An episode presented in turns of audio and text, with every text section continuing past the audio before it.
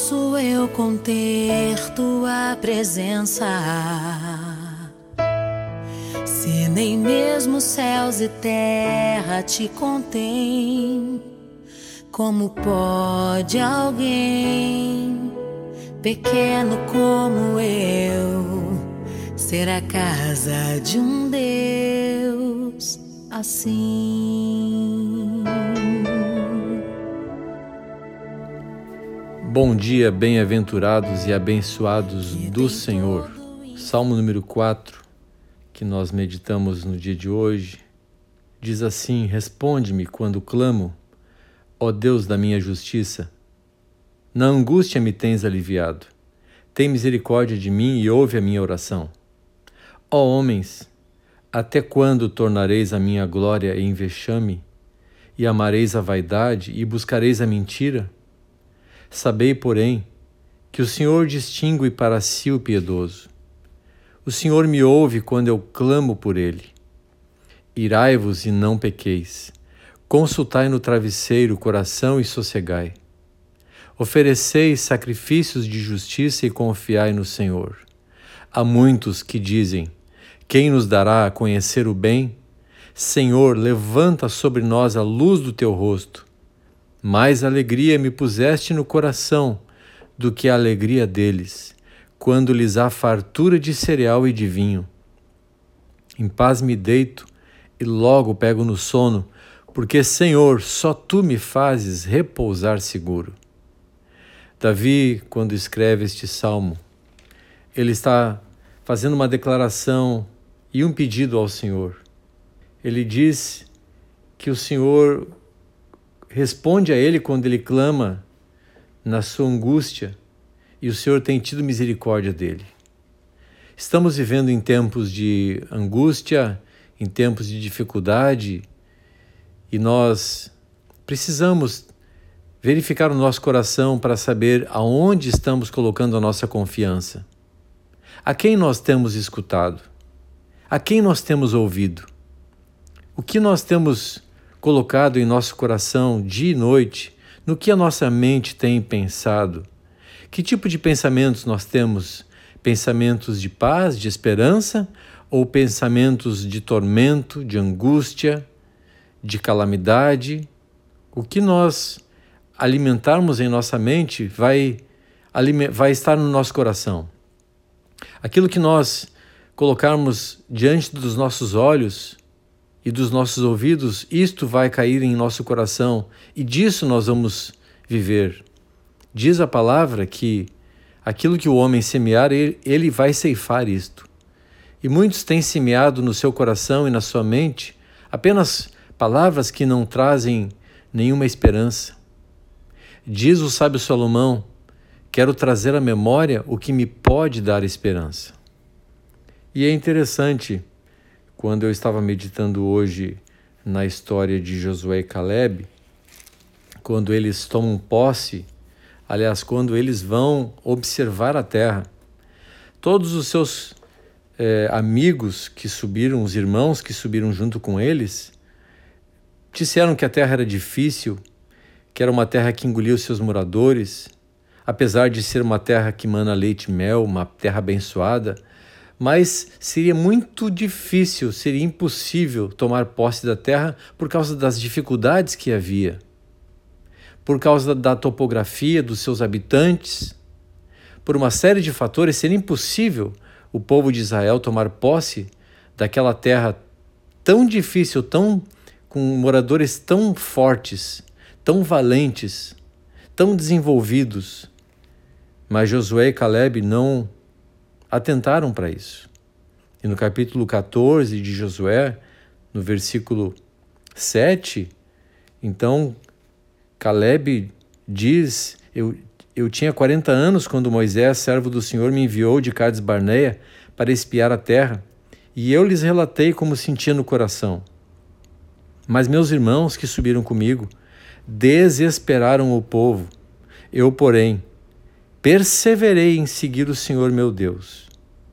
Quantas pessoas hoje estão falando coisas ruins, negativas, estão disseminando notícias que contêm meias verdades, às vezes até falsas, é, estão disseminando tristeza, estão disseminando falta de esperança, estão literalmente abrindo o coração e falando apenas das suas dores, das suas queixas, mas que não edificam em nada aquele que ouve. Muitas vezes precisamos ouvir algumas pessoas para ajudá-las, mas se nós estamos ouvindo pessoas para deixar que a sua notícia, a sua experiência venha mudar o nosso coração, estamos pecando, porque na verdade nós deveríamos estar ajudando alguém, mas não se alimentando deste alimento de alguém que está contaminado. Calebe e Josué não se deixaram contaminar com as más notícias dos seus irmãos. Pelo contrário, eles disseram: vamos tomar posse da terra, porque o Senhor vai nos dar força, o Senhor já entregou em nossas mãos esta terra. E então, no versículo nove, Moisés naquele dia jurou dizendo: certamente a terra em que puseste o pé será tua e de teus filhos em herança perpetuamente, pois perseveraste em seguir o Senhor meu Deus. Então, Calebe recebe esta terra e, e um detalhe muito importante que nós lemos depois no versículo doze do mesmo capítulo catorze de Josué, que diz assim: agora, pois, dá-me este monte de que o Senhor falou naquele dia, pois naquele dia ouviste que lá estavam os anaquins, grandes e fortes cidades. O Senhor, porventura, será comigo para os desapossar como prometeu. Esta cidade dos anaquins, amados irmãos, eram, era uma cidade que tinha os gigantes, os homens maiores que havia na terra, e havia um grande gigante, cujo nome era Arba, que diz o versículo quinze que foi o maior homem entre os anaquins. Era um gigante tremendo que tinha uma força descomunal.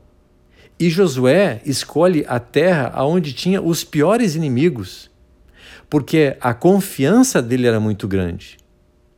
A esperança dele estava em Deus, a força dele vinha de Deus, o vigor dele vinha de Deus, a alegria dele vinha do Senhor e não do que os outros estavam falando. Deus nos disse que nós deveríamos, haveríamos de comer o melhor desta terra. Deus nos prometeu grandes coisas na sua palavra. E se o Senhor prometeu, ele há de cumprir. Mas tome cuidado com o que você está ouvindo. Tome cuidado de quem você ouve. Tome cuidado com as falsas doutrinas. Tome cuidado com os caminhos largos e espaçosos. Tome cuidado com as doutrinas que apenas agradam o coração, mas não vêm de um contexto onde a palavra de Deus exige de você uma postura firme, pois haveriam de haver muitos falsos profetas pregando coisas que não edificam, que não abençoam e que não levam para o caminho correto. Calebe sabia qual era a sua promessa. Calebe tinha fé de que Deus haveria de conceder a ele a terra que ele tinha prometido. Não importavam os inimigos, não importavam as dificuldades, o que importava era: Deus me falou. Deus prometeu. Muitas pessoas hoje preferem olhar para as circunstâncias e esquecem de que há um Deus poderoso que prometeu. Muitas pessoas deixam a presença de Deus, deixam a intimidade com Deus para se atormentar, para permitir que o inimigo coloque muitos pensamentos duvidosos, pensamentos que não trazem esperança e nem alegria. Por isso, Davi, que tem uma fé firme no Senhor, diz: mais alegria me puseste no coração do que a alegria deles quando lhes há fartura de cereal e de vinho. Davi, em momentos de guerra, onde não havia cereal e não havia vinho, ele estava alegre no Senhor, porque ele tinha o hábito de adorar ao Senhor. E por isso ele podia dizer em tempos de guerra: em paz me deito e logo pego no sono, porque, Senhor, só Tu me fazes repousar seguro. Mas os homens mesmo em épocas de abundância, estão aflitos. Mesmo em época de grande riqueza, estão tristes. Porque a alegria nossa vem do Senhor que fez os céus e a terra. Que nestes dias você possa fortalecer a sua fé no Senhor e depender dele. Que o Senhor te dê um dia abençoado na sua presença. E teria eu algum lugar em mim que receba um Deus assim, que quando se derrama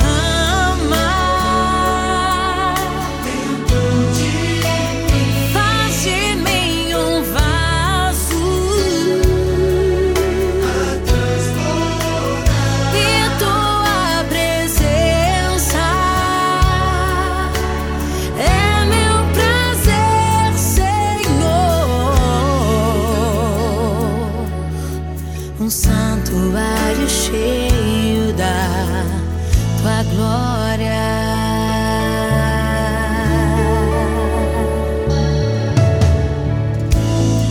Que tem todo o infinito por morada, mesmo assim quis um lugar pra se conter e teria